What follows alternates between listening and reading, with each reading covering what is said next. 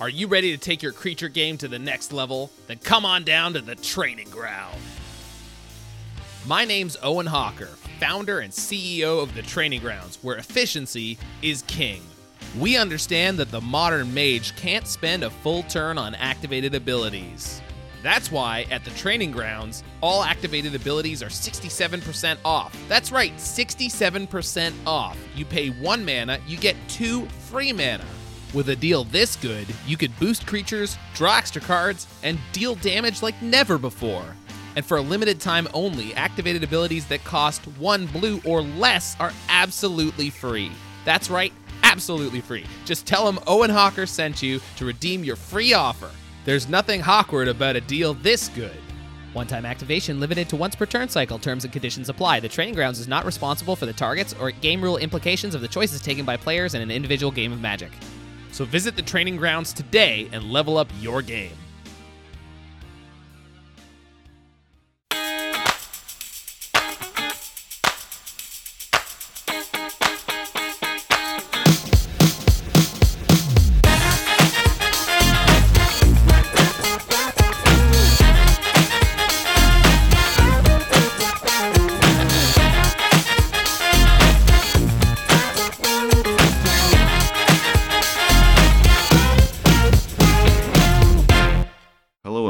The Faithless Brewing Podcast. I am David Robertson, coming to you from the Twin Cities, and I am joined, as always, by the CEO of the Faithless Brewing Podcast. He is Cavedan Online, Dr. Daniel Shriver. Dan, the man, what is going on?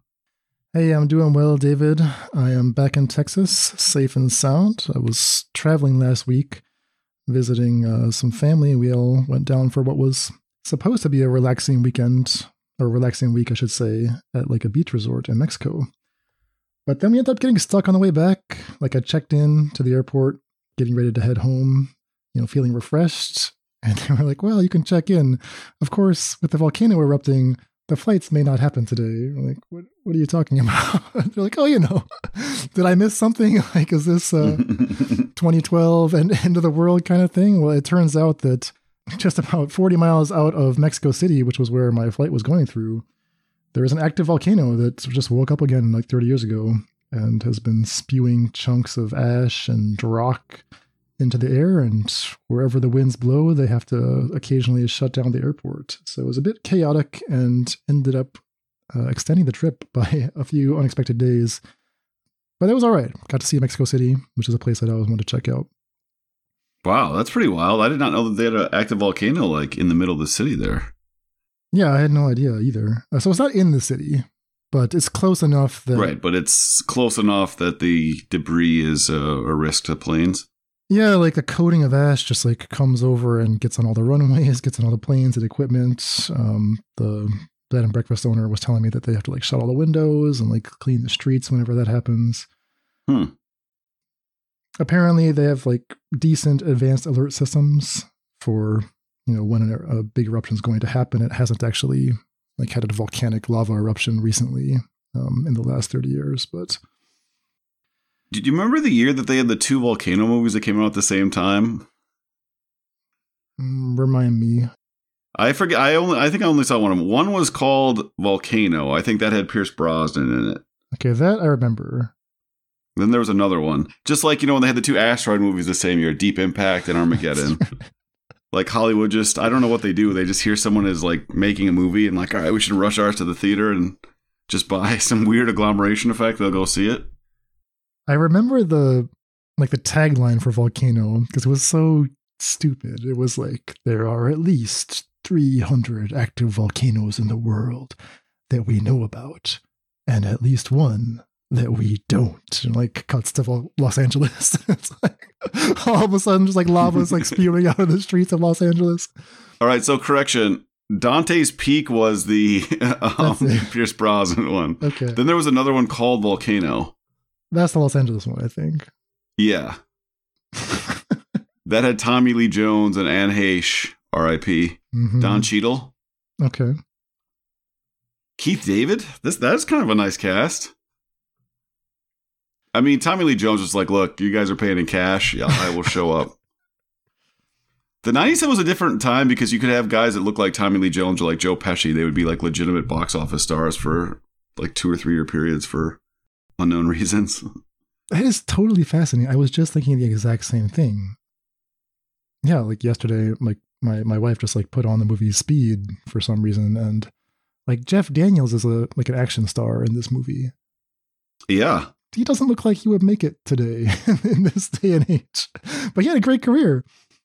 And yeah, he could do it all. You know, he's in Dumb and Dumber, you know, like Yeah. all kinds of ridiculous like humor there. And then he's in um, Squid and the Whale, which is an incredible film. Hmm. Um, and then yeah, he's also street fighting Dennis Hopper's uh, bombs. Yeah, exactly. So, apart from 90s cinema, what what else been going on with you?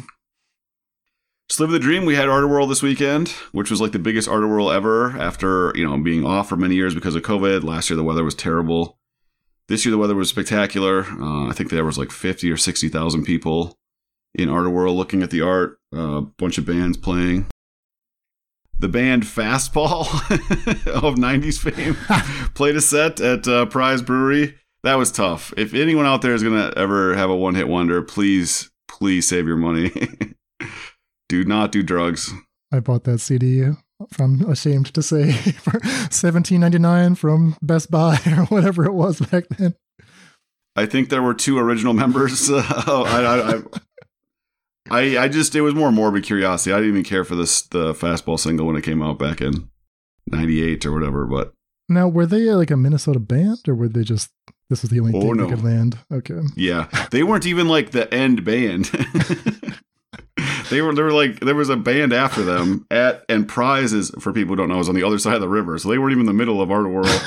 so it's just like this is an ignominious fall from grace.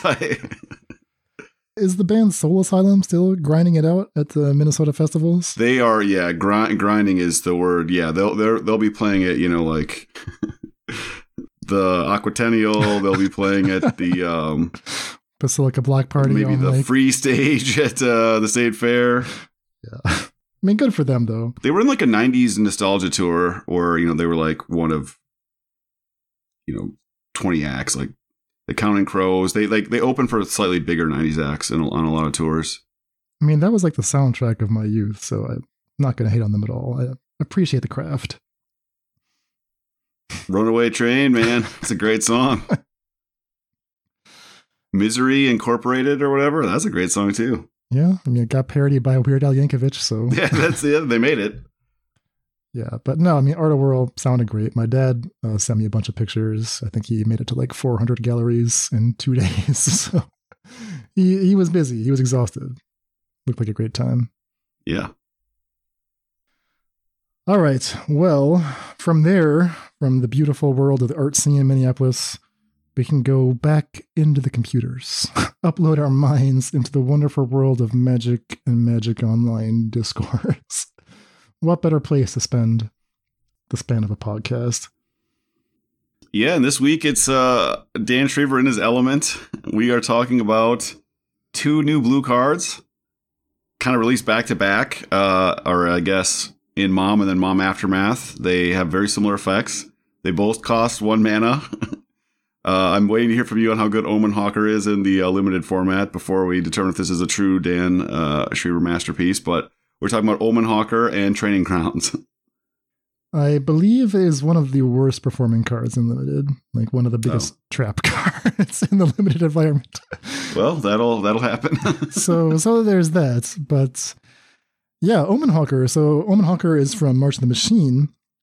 This is a card that I think at least I put it high on my list of cards I was excited for. As I was brewing up, sketching out ideas, it looked like the kind of card that was going to be more successful in Pioneer than in Modern for various reasons. But the frustrating thing was that in Pioneer, you didn't really have that many options to duplicate the effect, right? Like it's kind of a standalone card. We talk about the rule of eight. You, know, you can maybe find some backups in like Zirda the Dawnwaker or maybe Renown Weaponsmith or Power Stones. But realistically, if you just want like a big mana boost towards activated abilities, Omen Hawker was the only thing you could do. And then, out of nowhere, right, this March of the Machine Aftermath leak happened, and sure enough, Training Grounds, a card that's very similar to Omen Hawker, printed or reprinted into Pioneer, so now we can do it all. We can build the Omen Hawker Training Grounds deck, or we can go a different ways. We can build dedicated Training Grounds decks, dedicated Omen Hawker decks. They don't have to be played together, but they could, in some cases, be stronger when paired.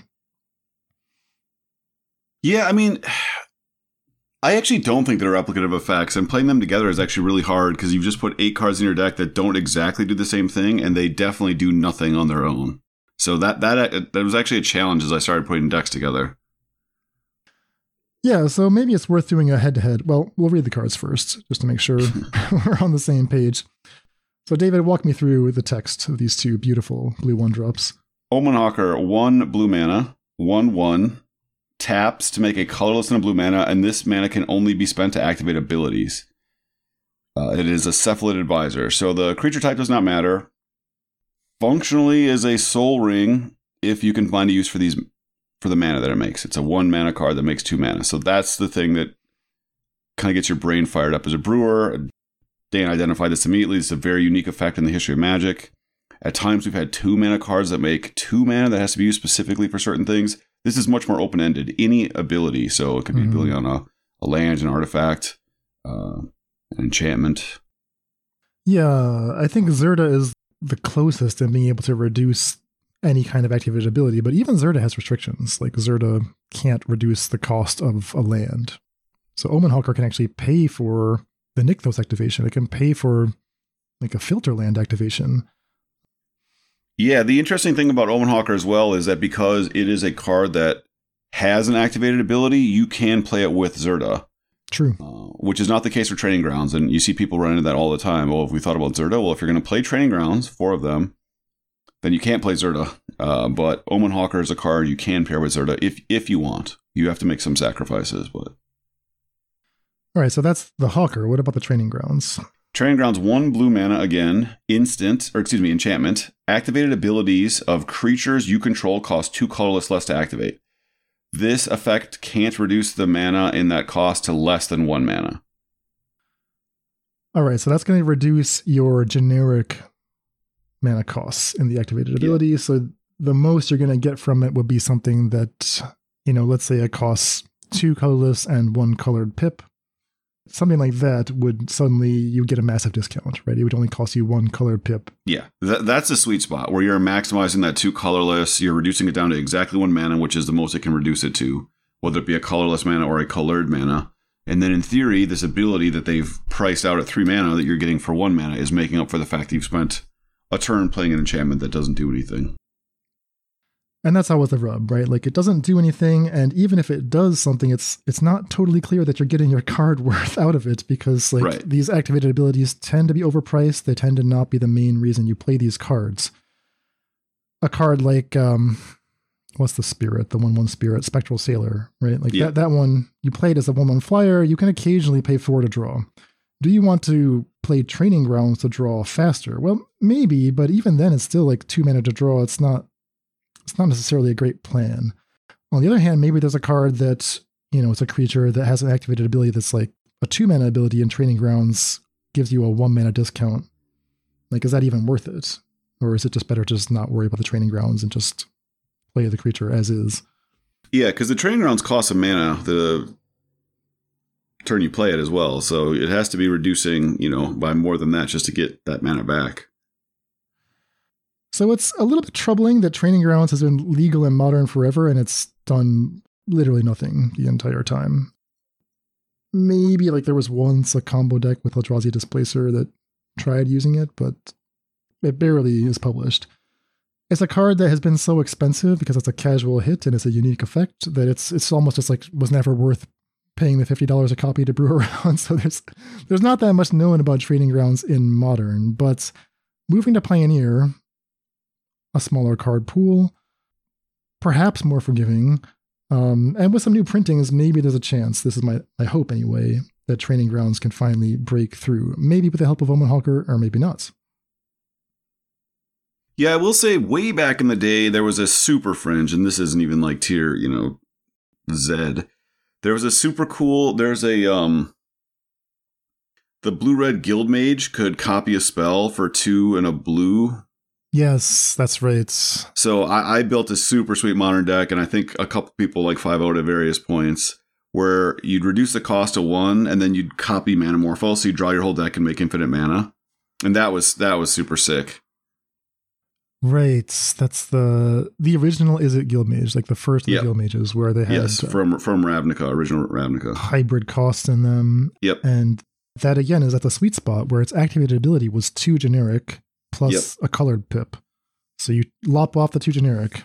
Yeah, two in a red to copy an instant, and two in a blue to copy a sorcery, or vice versa. I can't remember which one. So you just cast Manamorphose with three mana up, copy it on the stack, make two mana, copy again. So you're getting a mana of any color. You draw your whole deck and do whatever you needed to do. And you could play. There's a uh, blue blue counter non creature spell that uh, you can uh, spend one blue blue to uh, discard it and search two to your library for a two mana cost. So it could find either piece. It could find the Manamorphose or the Guildmage. Oh, muddle the mixture. Yeah, Muddle the Mixture. And Muddle the Mixture was a two mana spell you could copy. So you could like Muddle the Mixture, their spell, they counter back, and then you like copy it with it on the stack. Oh my gosh. That deck was sweet. You can't do that anymore. I mean, Would you believe me if I told you there's a muddle the mixture in one of the decks we're going to talk about later today? I saw it. That's that, uh, that's what I was just like, oh man, someone's bringing it back. And it's also in the Rebecca Guay Secret Lair, which is currently for sale. And I usually don't mention these things, but it includes Stoneforge Mystic, which is a card that like I've been thinking about buying for a long time. And if you want them, you can buy them at a decent price through the Secret Lair. Doing my part for Hasbro. Faith, Faithless Brewing Finance has spoken. exactly. All right, so the head to head. So as David said, they're they're not exactly the same card. Actually, they diverge in significant ways. But the mana cost is the same. Could easily put them in the same deck. Yes. Both great on turn one. The Hawker, of course, being a creature, it's going to be fragile. It's going to need to untap. The Training Grounds is somewhat more resilient. That's less true in Modern than in Pioneer, but in Pioneer, it's probably going to survive. It's a little bit better on turns two, three, four because you know you don't have to worry about it surviving a turn to do its thing. You can just slam it. It can potentially give you the mana back immediately by you know reducing some cost you were about to pay anyway. The Hawker works with so many more cards than Training Grounds. So many more. Activated abilities, yeah, there are actually plenty of them that do see play in already in constructed decks. And that's kind of where you want to be as a brewer, right? You want to be dealing with cards that are like already good enough that just get better with the um, knucklehead card we're trying to put in. And Omen Hawker has plenty of cards like that. You know, like Reckoner Bankbuster, for example. Perfectly good card, great card in some scenarios. Works beautifully with Omen Hawker. Um, a channel land, like uh, Otawara or something else, or Hall of Storm Giants. All of these can feed off the Omen Hawker. They don't do anything with Training Grounds. With Training Grounds, you're looking at like very specialized creatures with activated abilities, and almost none of them, like we'll talk about some of them, but almost none of them are current staples of the metagame. Training Grounds, as we mentioned, is only going to reduce generic mana cost. The Hawker can provide blue mana. Um, the Training Grounds can never go less than one mana. The Hawker can pay for something entirely. It can be a pure Sol Ring. And the Hawker is only once per turn, or twice if you have Tyvar. The Training Grounds is repeatable, so it, the ceiling is a little bit higher there. It does function better within certain loops. Um, so I mentioned the Eldrazi Displacer loop, where you're flopping two men off that cost. Now you can blink something for just one colorless every time. What would that be? It would be like the the four drop that makes Eldrazi Scions, Eyeless Watcher, something like that. Yep. That's a combo. Uh, Drowner of Hope also works within that combo. Yep. Uh, we'll talk about a new combo you can do with Training Grounds that uses Drafna and Mox Amber. So yeah, Training Grounds loops in ways that Omen Hawker doesn't. Um, but in general, I think we could say that every Training Grounds deck could potentially consider the Omen Hawker, right? Because every Training Grounds eligible creature will also benefit from the Hawker. Correct. That's not true in reverse. Correct. So we will see some Omen Hawker decks that just don't want the Training Grounds at all. Correct. All right. Anything else uh, we should know about these two before we look at some lists? Um No, I think you I think you covered it. All right. So I had a big research document on Omen Hawker, and I, I just I don't know where it is anymore. I lost it somewhere. wrote, wrote a thesis statement. I, I did. I was like getting these notes together. I'm like, well, I don't need to redo this search because I I'm sure I did this. Wouldn't it have been like you should fi- find the week that Omen Hawker got spoiled? I feel like that's where you had a lot of your notes. Maybe. Or did yeah, you check I, I found the deck list that I sketched up from that search. They were horrible. I did not find the actual list of cards itself. Oh, okay. It's a shame. I did find a list of cards that work specifically with training grounds, and this is a much smaller list, and it's like some decent stuff on here. Uh, I'll mention cards like Fiend Artisan, Gretchen Titchwillow, Walking Ballista, Spectral Sailor, Duskwatch Recruiter. Um, I mean, you can kind of see like these cards are sort of fine. They've been played, but they're not they're not great. I think the ones that are the most interesting are the one drops. So here we have options like Concealing Curtains, Knight of the Ebon Legion, um, maybe Ashnod, the Flesh Mechanist. It's gonna be tricky. Like you're gonna have to like take a take a leap of faith on some of these creatures, but we'll see how that all looks in the decks. So with that, David, let's go start in Pioneer first. Tell me what you have been brewing up here. Yeah, so you shared a tweet for me from Pascal Maynard, um, former uh, Magic Pro Canadian, Canadian, and he said he had been tooling around a lot with Omen Hawker, um, Reckoner Bankbuster with Zirda lists. And one of the things he was playing was like 27 lands because Omen Hawker, as you pointed out, works really well with a lot of these utility lands. So works very good with Field of Ruin, works very good with Castle Vantress, uh, works very good with Otawara and Eiganjo, um, can cycle your lands.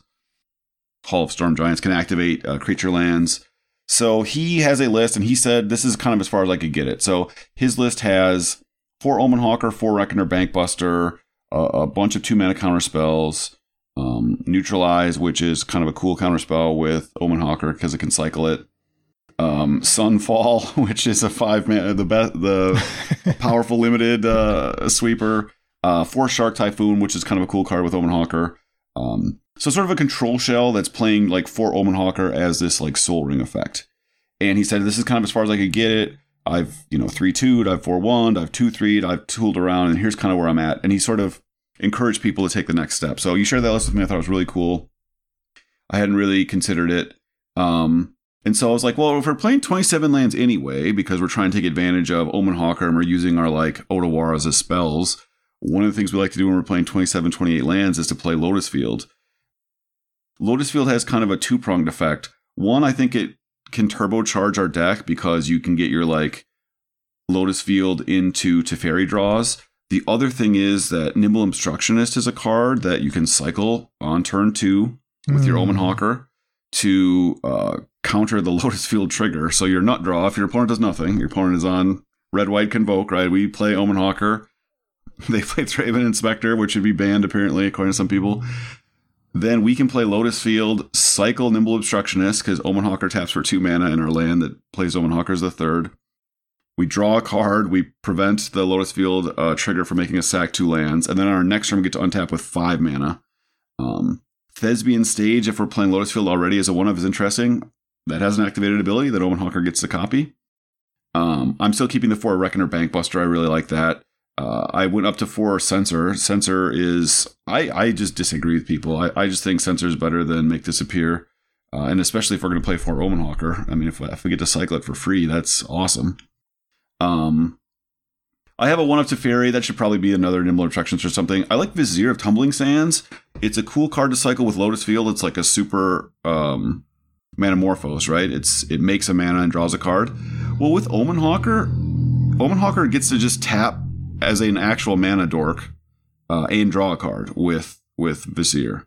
Um, you just tap a land, and then you tap Omen Hawker and Vizier untap the land if you want, or if you know you can use the Omen Hawker's ability, the Vizier can untap Omen Hawker. So I think that's actually like really interesting to me. Uh, there's maybe a version of this that goes up to like the full four Nimble Obstructionist, the full four Viziers.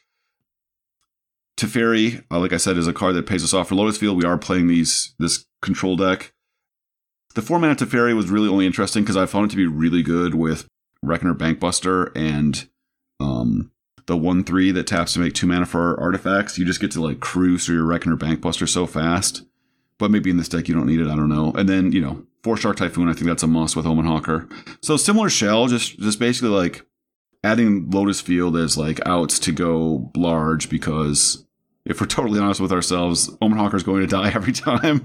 it's just not going to live. So building your deck around Omen Hawker completely is is tough, as as you pointed out. Dan does not have replicative effects. So to clarify, you are playing four copies of five mana Teferi, the hero of Dominaria. Yeah, and oh yeah. You're playing one of of the four mana Teferi, who is Teferi, who slows the sunset, who can untap lands, artifacts, and creatures all in one shot. Yeah, and I'm, I'm thinking I maybe wouldn't do that. I I don't think Omen Hawker's going to live, so I actually would just maybe be out on that. I do kind of like how it's the only creature in the deck, right? Like removal is not super good against this deck. So game one, you each just have what you have, but in games two and three, like if you're the opponent, how much removal are you going to leave in? Like, are you actually going to leave in cards just to kill the Omen Hawkers? Yeah, no, I mean it's fun to imagine this thing, and if I got to sit in the room with my opponent while they pondered that fact, that would be interesting. But in game one, I'm going to play it; it's going to die, so I'm going to turn on their fatal pushes, which a normal blue white deck would never do. Uh, and then you'll still have all the problems of a normal blue white deck. So uh, I, I actually think you've significantly harmed your game one chances uh, to to do this. Hmm. So the other thing that makes this list attractive is that there's not really that many bad cards, right? And this is more true of the Pascal Maynard list, where he's, he's not even risking the Lotus Field. He's just playing more or less proven blue white cards, but he, he found room for the Bank Busters, which you typically wouldn't see four of those in blue white, and the Omen Hawker itself. The rest of the cards are all fine. The fact that Shark Typhoon is a fine four of in a blue white control deck that also is super explosive with the Hawker, right? Turn one Hawker lets you make a 2 2 Shark immediately on turn two, drawing a card, and it just gets better and better the later you go. So I think like the fact that the the payoffs for the Hawker are already reasonable control cards is what makes this a very promising shell. He's even got a Zirda in the sideboard. Yeah, so I kept that idea. I would typically not play the same removal suite. I would play a couple one mana white uh, artifacts. I would play Portable Hole. I think it's the best white cheap removal spell. Um, I don't have that in this list right now to preserve Zirda, but I just don't believe in Zirda. So if you told me to like optimize this list, I'd probably just play like two or three of them. I just think it's a really important card. You know, for Bankbuster, it's a fine card. I guess it might get banned in standard. No deck plays for Bankbusters.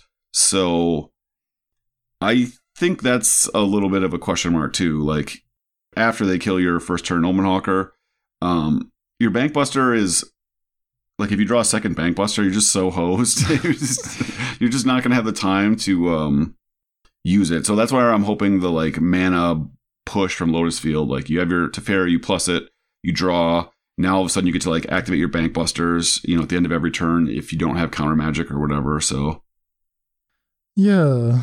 No, it's interesting direction to go to try to like juice up the list from where Pascal Maynard left it. It's reminding me a little bit of, you know, talking about Bankbuster. Back in our, our Shark Week, you know, you had been doing a lot of work over many months on Renown Weaponsmith as like a mana engine, and you can put Hawker in the same bucket with the Weaponsmith. You can put Tezzeret 4 in there, and now you have like all these cards that generate special mana towards artifact, casting artifacts, or activating their abilities, and like Bankbuster can be a payoff there. So there there is something there. I know you proposed some shark lists along those lines. Yeah, and if you wanted to go all in on Bankbuster, I think that's what you should do. Like play a couple of the four mana Teferis, play four Omen Hawker, and yeah, play four Weaponsmith. Maybe you play like four of the uh, one one um, dude that gets plus one plus one whenever an artifact enters play, and you just like you just try to play a mid range list, and then maybe you have like you're still playing a little bit of the counter magic suite because I do think Omen Hawker is really good with like the the natural neutralize like Censor package. Hmm. But yeah, you still need to play four Shark Typhoon. Uh, I don't know, like going going more into these creatures that are very fragile as your mana source is just it leaves you vulnerable to certain things and obviously leaves you better off against other things. Did you see, David? There was a Zirda deck in the five O's last week. Can you guess what it was? no, uh, Lotus Field. It was Sultai Rona combo, but they just happened to be Zirda compatible, so they had no red mana, no white mana. It was just like you can put a loot fodder into your hand from the companion zone. Yeah, that's awesome. Good job on companion design, Wizards. All right, so from there we go into the speculative waters of combos with Omen Hawker and Training Grounds. So I mentioned at the top Eldrazi Displacer combo, but we got a new combo, brand new combo. yeah, so I didn't even bother proposing. Like, we all can imagine what the Eldrazi Displacer combo deck would look like. Um, people have tried it. I'm, I'm not going to propose it because I, I know I'm not going to play it. So, Omen Hawker, four of, Training Grounds, four of, Reckoner Bankbuster, four of still. I think you kind of need that to like get a card out of your Omen Hawker, hopefully early.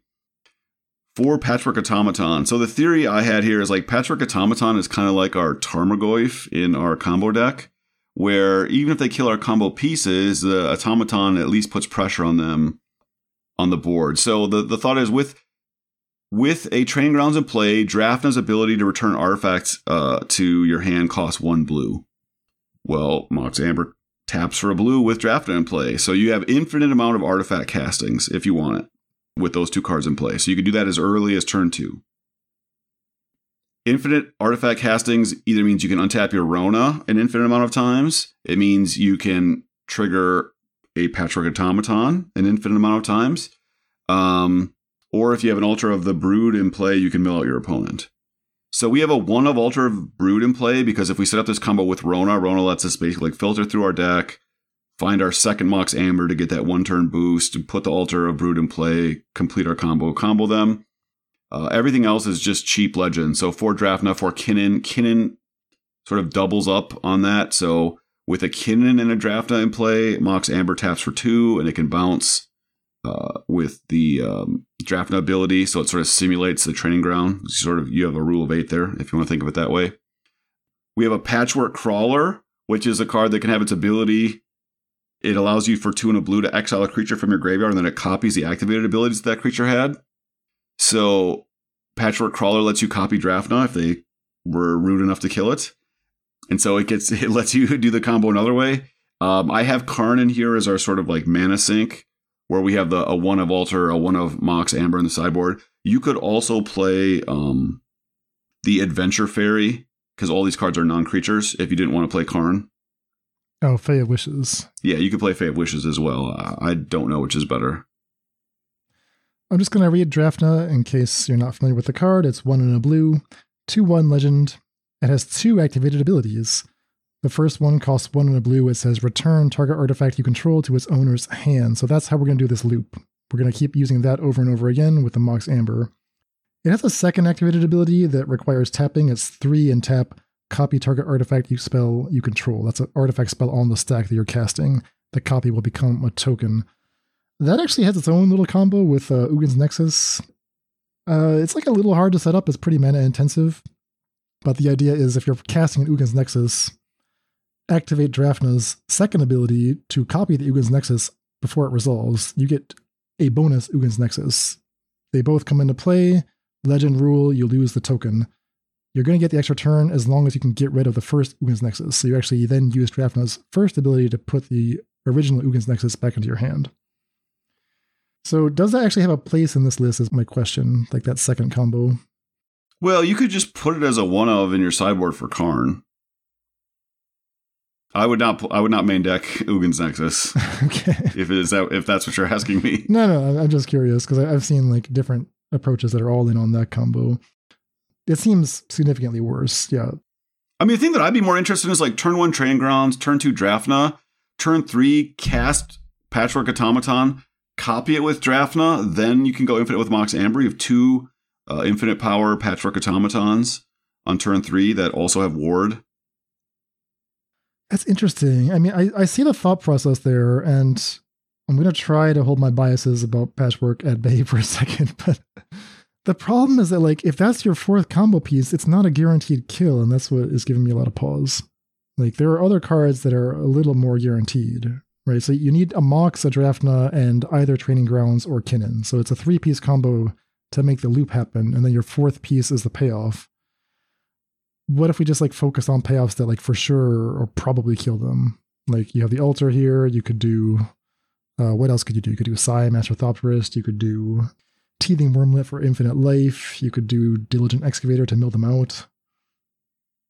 Yeah, I guess to me, so the problem is okay, those are infinite kills if they don't do anything, but the a one three that mills them doesn't do anything. The the one four also is not an infinite kill because you give them a chance to sweep. hmm Um, teething wurmlet getting infinite life is the absolute opposite of a combo that kills somebody. Um, I could see playing a teething wurmlet in this list, but you know, like you have four Karns, so you ha- you have the ability to fetch artifacts that allow you to win the game. Or, like I said, if you want if you wanted to play the fairy, um, you could play uh, any other random non uh, creature spell that allows you to combo win. But like even just patchwork with Drafna, no combo piece, like for each blue mana you have up, you get to give Patchwork Automaton a permanent plus one plus one Hmm. if you have a Mox Amber. True, true. Yeah, I mean, Drafna by itself is like kind of interesting card. Also, we have Lair of the Hydra just as another card that lets us use infinite mana to kill them if we if we manage to generate infinite mana. So one sideways combo that is worth mentioning is that we we described Kinnan and tra- Training Grounds as duplicative effects, but they do actually combine to produce an additional combo. So if you have both a Training Grounds and a Kinnan, plus your Mox and your Drafna, you've generated infinite mana now because the Kinnan is now gaining you a mana every time you do the loop. Yes. With the infinite mana, you activate Kinnan's ability infinite times. So as long as somewhere in your deck you have a non-human card that wins off infinite mana, that's like another way to kill them. Um, and just looking at your list here, I believe Gretchen can do that. Is that correct? Or Um, I guess in the sense that she lets you draw your deck and find Karn. you'll make infinite, you'll activate Kinnan, you can find Gretchen, you can find Patch. Meh. Yeah, if you want to win this turn, I think Gretchen does it. Yeah, because then then Gretchen lets you use the infinite mana to draw your whole deck, Okay. and then you play Karn. Nightmare to activate all this on online, but it would work in paper. Yeah. But yeah, I, I think I think you need to lock in at least for this shell. The training grounds, the Rona, the Kinnan, and the Drafna, and then I, I do think the Patchwork Crawler is worthwhile, and then the the three Mox Amber, if you want to play the Fairy or not, and then do you want to play Omen Hawker, Bankbuster or not? I kind of think of that again as sort of our like Tarmogoyf like fair plan when they stop our combo. It's really good against the kind of hate pieces people bring in against the like Rona combo that exists.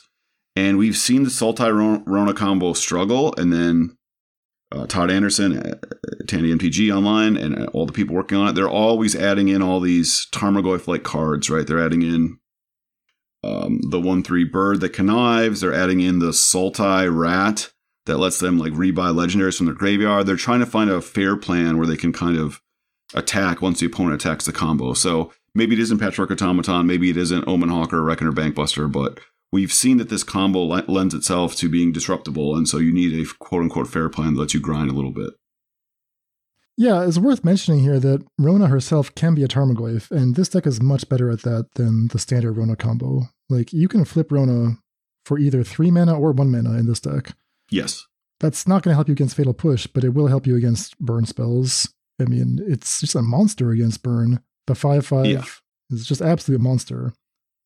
The Bankbusters, like you're saying, that can be an attacker. I would actually consider Reality Chip. I think that's actually a really important card for decks like this, specifically because it works with Mox Amber, so it makes the Amber a real card, but it also is just like great with Omen Hawker, great with Training Grounds, and gets you through those weird clumps of air. So maybe like a mix of Bankbusters and Reality Chips. Yeah, and of course you can always put an extra Bankbuster in your Karn board. You can put an extra reality chip in your Karn board. So you can sort of have like duplicative effects if Karn is not going to find a win condition. Maybe it just finds your Bankbuster, etc. All right. So that's a Drafna combo list utilizing in both Training Grounds and Omen Hawker. All right, then the next list is a blue black splashing green just for Tyvar list that plays Omen Hawker. So the, the cards that Omen Hawker works well with are Concealing Curtains, Hive of the Eye Tyrant Otawara, and then Mazemind Tome. So we've played uh, Soul Diviner Maze Mind Tomeless in the past. And the problem is that Tome is only really good with Soul Diviner. So Omen Hawker kind of takes that to the next level. It lets you play Tome and activate on the next turn. Uh, you have the ability to control your counters on the tome, so if you need the life, you can kind of get it all the way to the end as fast as possible. If you don't need the life, uh, Soul Diviner can keep removing counters to draw cards, and then Omen Hawker can keep putting counters back on. Tyvar lets us atta- activate all those cards at instant speed and untap them. So basically, like each time you're untapping these guys, you're getting a full card out of it. Concealed Curtains is a cool card that you found, Dan. So we can go turn one Omen Hawker, turn two Concealed Curtains, and then flip it. So as like a duplicative Thoughtseize effect. So we've got eight ways to attack, like unfair hands, and we can do it quite quickly. Um, Jace Vryn's Prodigy is a card that lets us, in theory, double up on our Thoughtseize Fatal Push. Also, we don't have that many cards that have tokens for Soul Diviner, so Jace the Planeswalker is another way that we can um, find ways for Soul Diviner to tap. Then I've a suite of two mana removal spells, basically. So it's like a super low to the ground blue blacklist and we just kind of wreck our mana because Tyvar is so perfect with everything that we're doing. Yes, the last time I played a version of this, it must have been when Tyvar was first printed, right? And you'd drawn up a different Yep. version. The deck Yep. was super fun. It was so much fun. It was almost like right on the cusp of not having enough of each bucket of thing. Like the Soul Diviner needs cards with counters on them, and here we have 12 cards, right? You have four Tyvar, four Mazemind Tome, and then if we count Jace, the backside of Jace has tokens. So like only 12 to enable your Soul Diviners. Here we're adding another thing, Omen Hawker, which you have curtains, tome, maybe some of the lands if we count those. So like again, we're like right at the edge of like not being able to actually get our our value worth. And it's tricky because like when it worked so good, when it's getting busted up by just like the stream of removal from Rakdos or something, it, it doesn't feel good. That'd be a concern I would have even more so for this version. Like I, I want to love it, but I'm just like worried that it's gonna get busted up too easily by removal. The other concern I would have is that like it's not totally clear how you win. Like you you do draw a million cards, but it takes a while to actually kill them, especially since Mazemind Tome is is not Buster, right? Like it doesn't ever become a creature. True. so we have the one Sheoldred here that will hopefully kill them before we deck ourselves. But I was just wondering if we should like add more fats, like maybe just put Ronas in. They're pretty good with Tyvars. They flip decently with Omen Hawkers. They get fats. Uh, I don't know what you would cut for them if you cut Jace, but then you're losing out on your counters. Yeah, it's a fair point. Um, I guess the other card I would consider is the um, the black one two vampire. Uh, it works well with Omen Hawker, and it gets plus one plus one counters if they take four damage, or you take four damage. I guess if you want to Mm-hmm. hurt yourself. Um, so that's that's actually kind of a cool card uh, with Omen Hawker. So Omen Hawker basically taps for the two colorless part, so it's easy to pay the first trigger, uh, and then once it has the first plus one plus one counter, Soul Diviner can turn that into uh, cards. Oh, that's beautiful. I forgot that that works with the okay. So maybe just like cut the four Jaces and play those instead. The Hmm. problem is you just like you don't want to play too many aggro cards because you're just not if you're playing Omen Hawker, you're not an aggro deck. So like I've I've seen a lot of people like propose Omen Hawker, then every other card's like aggressive. Like Omen Hawker does not fit in these shells. That you want to get a lot of out of that mana, and you want to accrue your value uh, out of it. So I think you want to have a deck that can use that mana every turn, but if you're trying to end the game quickly, then uh, you don't. I don't think Omen Hawker's a card you want in your deck. Well, thinking along those lines, I do want to propose a list. Let me jump down a little bit in our outline here. So the, the last pioneer list that I have in this plan is one that I was thinking about that exact problem. Like, what about the vampire, the Knight of the Ebon Legion we're talking about? That seems really good, right? Like that was something that, you know, I think we first explored that in our uh, YouTube show with with Wizards of the Coast, like when Zirda was still didn't have a companion text, and I put that in like a Rakdos deck with Fiendars in. It was so sweet to just pump the knight for one mana per activation. So, like, what if you had training grounds? Omen Hawker, sure, let's get that in there too. And then the entire rest of your deck is just creatures that benefit from this, like mid range, aggro mid range creatures. So, Concealing Curtains, Knight of the Ebon Legion, four of each. I'm going to play Captive Weird. I think that card's like actually potentially a big sleeper. It's a, it's a one drop, it's a defender, but for either three mana and a Phyrexian, right? So three and two Yep. life. You flip it into a 3 3 that draws a card. And if you are only paying one mana for that, because you either have the Omen Hawk or you have the Training Grounds, It's actually a pretty amazing rate, like one to cast, one to flip, and draw a card. I think that could be like the missing piece for this strategy. So I have Captive Weird, Concealing Curtains, Knight of the Legion, Hypnotic Grifter is kind of a forgotten card. It's a one drop that connives for three, but if it's conniving for one, it's actually pretty attractive. Uh, so that's like 14 creatures that I, will call them aggro. Maybe they are, maybe they aren't.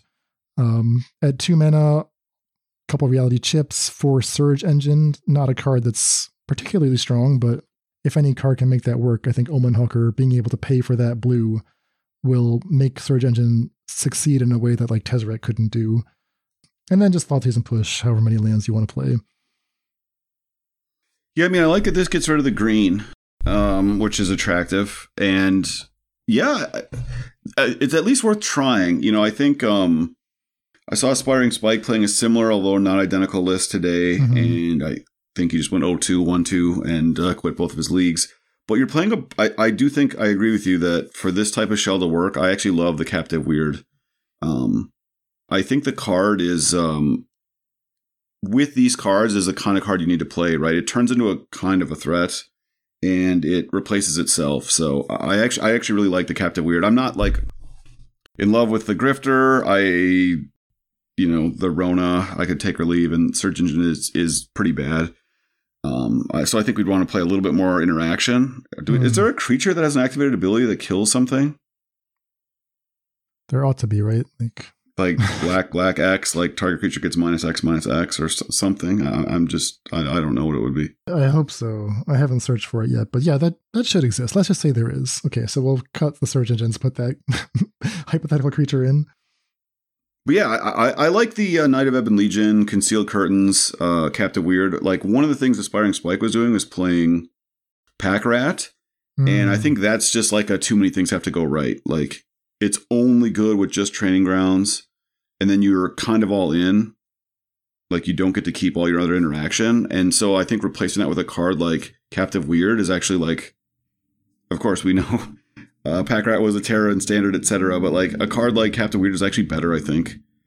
It gets up to 3-3 without a huge mana investment. It survives stomp. Um, it can threaten planeswalkers early can block profitably and it replaces itself. And in a deck like this that has a bunch of pieces that suck without other cards, the ability to like churn through your deck is actually really important. Yeah, so that's the hope. I haven't uh, I haven't checked out Spike's leagues yet, but I know that uh, Bomat Courier, who's Matt Camo, is experimenting with something similar that he'd been posting in our Faithless Brewing Discord. I hope there's something here. That would be a mid-range take, cutting as much synergy as possible to just have like reasonable creatures. All right, so let's let's go back now back up to something that is a little more combo focused. Specifically, we're, we're setting Drafna aside. We're now looking at wizard class combo. Oh, baby. Tell me about the wizard class combo, David. Yeah, so this is actually a combo that you pointed out. So Omen Hawker on turn one, uh, wizard class on turn two, and then you get to active. You get to pay for the second ability. Um, so you, you have four mana to spend. This fully uses it, so you get to have no maximum hand size. That doesn't matter. You get to draw two. That's cool. And you're close because the next turn, if you play a land, uh, you can activate the wizard class final ability, which says whenever you draw a card, put a plus one plus one counter on target creature you control. So, okay, that's fine. You've advanced through the wizard class. but that doesn't do anything. Benthic Biomancer plus wizard class lets you draw your whole deck, which is super, super awesome. Um, or draw as much of your deck as you choose if you have another creature to target. Um, or no, it's it's a May, right? For Benthic Biomancer? I believe so. Let me just check on that. Uh, no, it's not a May. Okay, it's not a May, so you do need to stop at some point. Right. All right. Well, that's that's fair enough. Um, so yeah, whatever. You put your last plus one plus one counter on the Omen Hawker so okay, that, that's an interesting package. And then Benthic Biomancer's ability to get a plus one plus one costs exactly one in a blue, which is what Omen Hawker taps for. So Omen Hawker works very well with both sides of those combo. And the problem we had with that combo is not that the cards are individually weak. I mean, Benthic Biomancer's a little weak. Wizard's class is clunky. But it was just that they were so mana intensive. So Omen Hawker actually kind of fixes that. It provides you a bunch of this mana and you're just looking for something to do. And it also gives you a ton of card selection, right? Like part of leveling up our wizard class so we can do our combo is we get to draw two cards. part of um, activating benthic biomancer is that we get to loot. Um, so we we have this like shell built in, and then I think it works very well with the sort of Rona Mox Amber retraction helix because Hmm. both of those things allow you to deck yourself. Uh, Rona lets you do it if you have an Unctus in play, among other things. And so you just can play a couple of Thassa's Oracles that you can loot to or draw to as you're, you know, flying through your deck with your uh, Benthic Biomancer combo or your Rona. And at the end of it all, you just you're still winning the same way, which is which is specifically Thassa's Oracle. Yeah, it's interesting. So it's a mashup of a known combo, the Rona combo, and a combo that eh, I mean exists, but it's not really not a good combo. The Wizard class combo. The Mox Ambers seem like a little bit weak on average, but you know they make sense. You need to have them for the Rona combo, and you, you do have a decent amount of support between Unctus, the Reality Chip, Jace, and Rona. What's surprising is everything I mentioned so far is blue, right? So like this is mono blue, right? That's my assumption. And yet we we see that you're going for the interaction routes. You're splashing black for push and Thoughtseize. Yeah, and splashing is like the other thing is the black splash is basically free. Um, I don't. We're playing a single swamp. Every other land can make blue. I guess Takenuma. So, you know, you need to play some kind of interaction. I guess you could do it in blue, right? You could play counter magic, uh, but I, I think Thoughtseize and Push are just they're cheap, they're efficient. Your deck can play very few lands. We only have twenty lands here. Um, you have the ability to loot away the cards that you don't like, which is awesome. Like Jace and Rona both just give you a ton of selection. Uh, you know, the second wizard class, right, is not that useful. um, uh, the Thoughtseize are bad in certain matchups, pushes are bad in certain matchups, extra Mox Ambers might not be useful, etc. Uh, then plus you have like Unctus plus all these looters, right? Like Rona, hmm play Unctus, like super loot, find a Mox Amber, untap Rona, do it again. Like you just saw most of your deck somehow. Yeah, I mean it's, it's very intriguing. It almost makes you want like some graveyard value of some kind. I don't know that's supposed to be a delve card or like something that just like activates from the graveyard. Because we're gonna be discarding a bunch of cards. True. And it'd be easy enough to put, you know, a dig through time or something in here or a couple of them. Right, so that is a wizard class combo with a light splash for black interaction. I do think there is an actual a missed opportunity. If you are going to play the second color, it means your mana base cannot support Nykthos. Now, the deck that you've described does not need Nykthos, but that seems like one of the most intriguing power ups for Omen Hawker. Omen Hawker by itself pays for all of Nykthos' activation, so it, it lets Nykthos uh, tap for three if we count the devotion pip, right?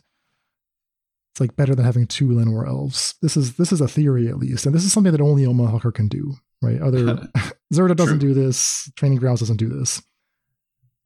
It's so tantalizing, and again, I'm gonna I'm gonna shout out this amazing article from friend of the show LAA11. I think we talked about this a few weeks ago, but he's got a Substack where he wrote all about blue devotion packages and what Omen Hawker could do in them because he was very excited about the potential of okay, what what if Nykthos with Omen Hawker is just like an amazing mana engine.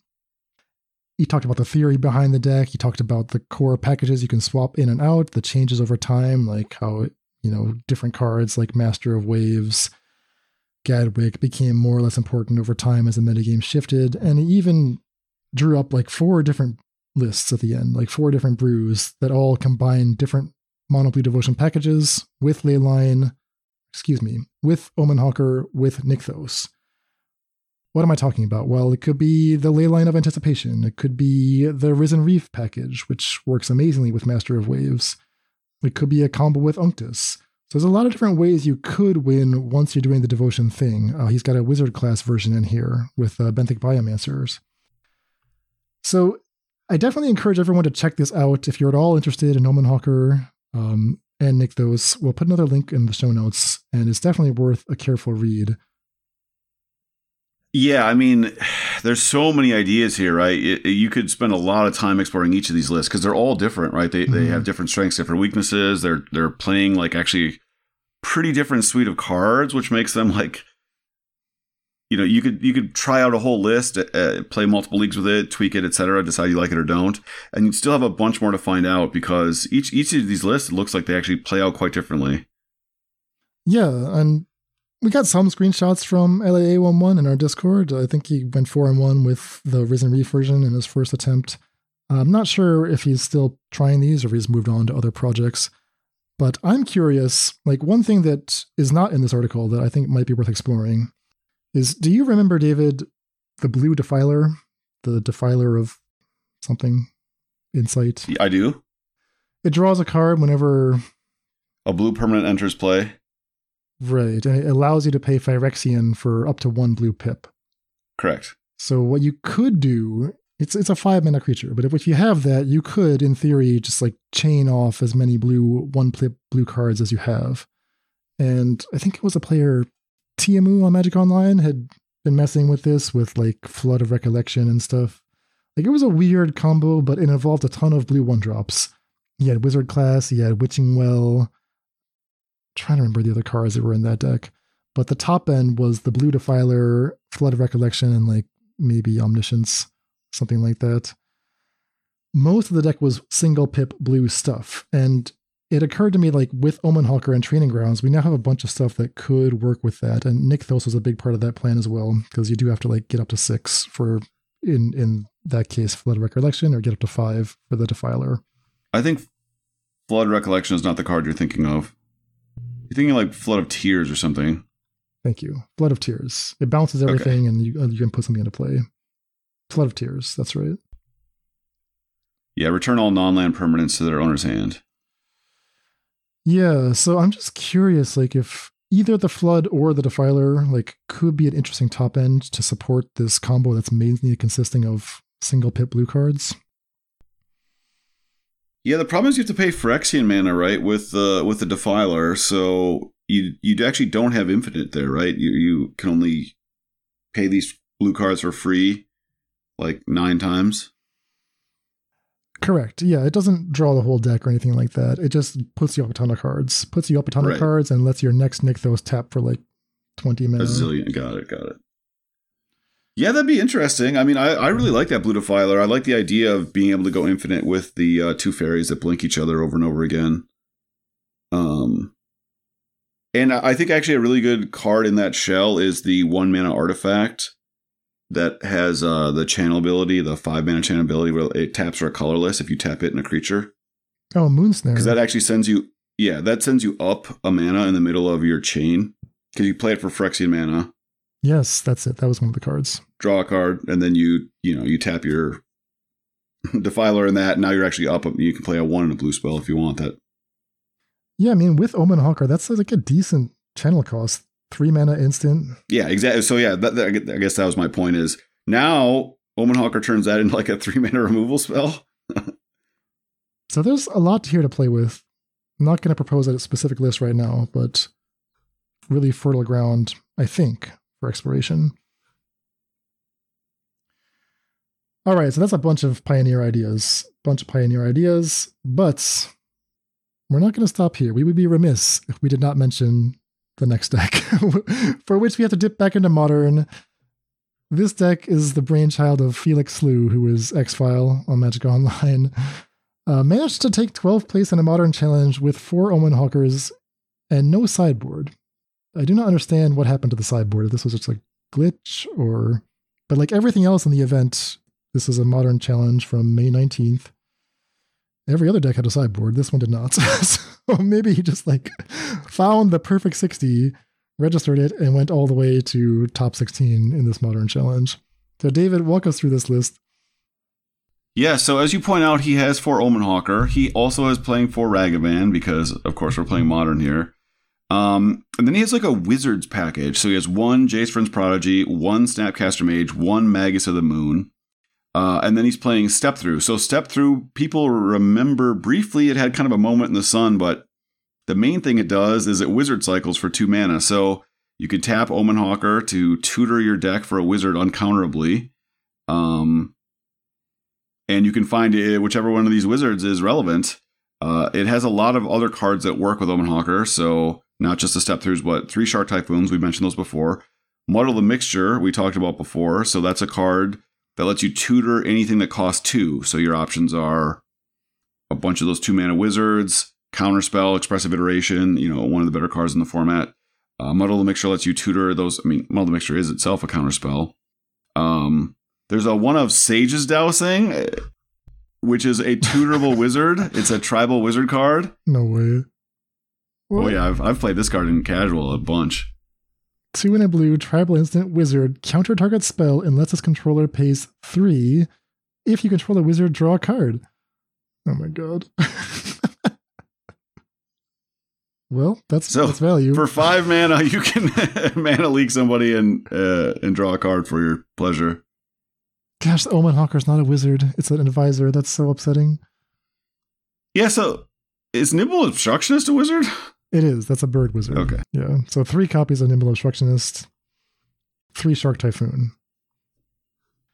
There's stuff here. I mean, there's enough stuff to make the Omen Hawker like value, give it that that Sol Ring text. But boy, these are some weird cards. Yeah, I thought maybe they'd have like uh, an Urza's Saga like package. You pointed out that Omen Hawker lets you pay for Urza's Saga. No dice there. There's only one Otawara. Uh, I guess it can also um, pay to sack your Fiery Islet. No creature lands. Um, so yeah, that's it. It's it's just there to cycle stuff. Basically, it's like a, a type of draw. I guess it can dash half of Ragavan. You still have to pay the red. That's that's something. It's very, very weird. You wouldn't expect to see Omen Hawker in modern just because like one ones don't do well in that format. But nobody was expecting it. So Yeah, super cool list. I mean, uh, Felix Slew is an excellent player as well, so it wouldn't surprise me, you know, if I was to pick up this deck and I wouldn't do as well. we'll just say that. Um, but yeah, it'd be really interesting to, to get. Uh, uh, it looks like he he's not on Twitter anymore. It'd be really interesting to like pick his brain on some of these choices and and to hear, you know, did you just win a bunch of games because you played Ragavan on turn one, or was it like Omen Hawker was doing a lot of work? Right? It's it's so hard for us to know. All we see is he went five one. He played a super cool deck. Um, like is Nimble Obstructionist cycling really good? Uh, maybe I, I don't know what it would be good against, but fetch lands, I suppose, right? yeah, yeah, I guess It's like a one mana stifle with the Omen Hawker. you could do it to turn two. Yeah. Ah, gosh. All right, so that's a cool list. Um, and I will propose one too while we're here. Because we've talked about Urza's Saga, you mentioned that as like a thing that Omen Hawker can pay for. What would that look like? Urza's Saga plus Omen Hawker would give you access to the constructs pretty quickly. Is there a duplicative effect of Omen Hawker? Kind of like Ether Vial. Ether Vial is kind of a similar card to Omen Hawker if you really squint, right? They're both mana engines that, in Ether Vial's case, it, it frees up your lands to spend on silly activations because the Vial will uh, cast your creatures. And the Omen Hawker does it in a different way, right? It provides mana to pay for as many Saga activations as you want. There's a shell that has seen a little bit of success with Urza Saga and Vial.